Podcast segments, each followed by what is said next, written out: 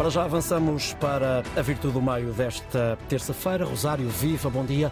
Vamos olhar para a moção do Chega. É verdade, as moções são um instrumento político de fiscalização do governo e há três tipos: moção de censura, moção de confiança e moção de rejeição. Ora, diz a Constituição que a Assembleia da República pode votar moções de censura ao governo sobre a execução do seu programa ou assunto relevante de interesse nacional. Esta moção do Chega não é sobre um assunto em concreto, chama-se Por um País Decente e Justo pelo fim do pior governo de sempre e tem chumbo garantido com toda a esquerda unida no voto contra e há direito ao PSD a abster-se e a Iniciativa Liberal a votar a favor. Assim sendo, Mafalda Anjos, bom dia eh, e bom dia também ao João Goberno. Com um efeito prático de zero, qual será o impacto político para o Chega e para o Governo desta moção de censura? Dia, Rosário, bom dia, João, bom dia ao auditório. Deixem-me só fazer um cumprimento e agradecer a oportunidade de estar neste Virtude do Meio. Eu gosto imenso do nome da ideia de, que vem de Aristóteles, de que a virtude, na sua grande maioria dos casos, está mesmo no meio, entre dois extremos. Bom, vamos ao Chega e, como bem resumiste, uh, uh, Rosário, um, tem efeito prático zero, não é? O Chega é um partido que tem dois combustíveis. O primeiro combustível é o ressentimento, o descontentamento, a angústia, uh, o medo que existe na sociedade e que cresce naturalmente em períodos de aperto económico, como aquele que vivemos agora. Eu costumo dizer que o Chega é uma espécie de partido necrófago que se alimenta de matéria em decomposição. E depois o segundo combustível é o barulho que consegue fazer à volta destes problemas e a forma como consegue capturar a agenda mediática com estas coisas que vai dizendo e fazendo. Portanto, esta moção é inconsequente, é um nado morto à partida, mas serve dois propósitos. Por um lado, esse propósito de não é? de dar que falar, fazer-se ouvir, condicionar a agenda e com isso também fazer escalar este ressentimento.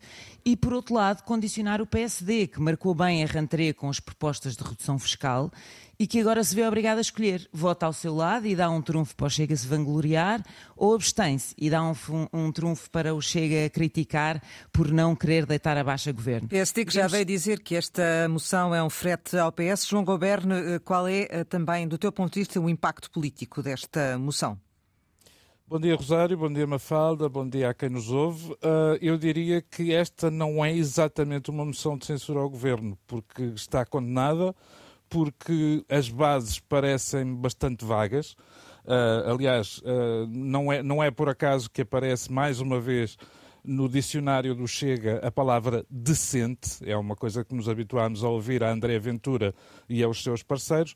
Eu diria que esta é uma moção de censura a Luís Montenegro e ao PSD, porque é uma forma de pressão, é um jogo de xadrez do lado mais direito do Parlamento e dos partidos que aí têm assento, e é, no fundo, o exercício uh, recente que tem havido na Assembleia da República dos novos partidos uh, que descobriram este brinquedo que se chama moção de censura. Brinquedo sem, sem nenhum sentido pejorativo.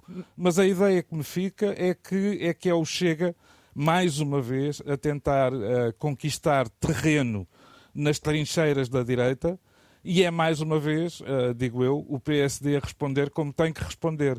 Mais confusa é a posição da iniciativa liberal, que, uh, pelos vistos, abdica de linhas vermelhas e, da mesma forma que o Chega uh, votou favoravelmente a moção de censura da iniciativa liberal, agora há o retributo. Na falta, do ponto de vista da popularidade do Chega, este debate parlamentar tem também esse efeito? Sim, sem dúvida. Na verdade, é para isso que serve. É para o que está escrito na moção, e eu acho que vale sempre a pena lê-la. São 12 páginas. É curioso porque tem 5 pontos e muitos deles o Chega nem sequer falou no seu programa de governo. O assunto é verdadeiramente irrelevante e o que está lá, lá escrito também. O que o Chega depois quer fazer com isso é um clipe de uh, eh, 30 segundos para colocar nas redes sociais e para partilhar, e pronto, está feito o brilharete.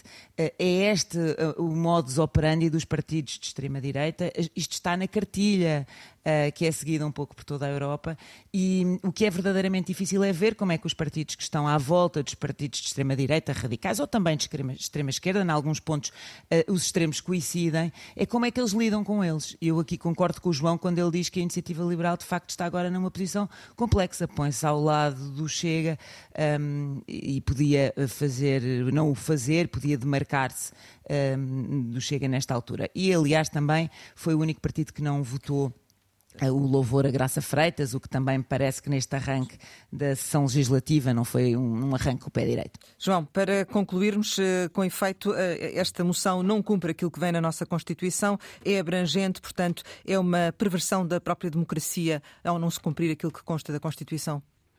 É muito curioso porque há cinco pontos dominantes na moção do Chega dois deles, pelo menos a mim, dão-me que pensar. Por exemplo, a irrelevância da área da justiça. Ora, sabendo uh, uh, o conflito, uh, chamemos-lhe assim, que o Chega tem mantido com o Tribunal Constitucional, vale a pena pensar sobre que, o, que é que, o que é que o Chega pensa da justiça.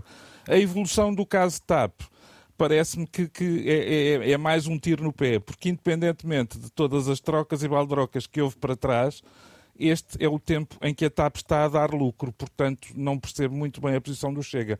Deixa-me só rematar. Concluir, rematar que, uh, muito curiosa para mim, é a posição do PAN Uh, nesta, também nesta, a favor. Uhum. Nesta moção de censura, porque foi o último partido a anunciar o seu sentido de voto, o que significa que a deputada Inês Souza Real teve que reunir consigo própria para decidir o que é que ia fazer. João Goberno Mafalda Anjos, obrigada por terem estado hoje neste Virtude no Meio. Está tudo dito, regressamos amanhã. Procure agora entre estas duas posições onde está a Virtude. Regressamos amanhã com a Raquel Varela e o João Goberno. Edição de Rosário Lira.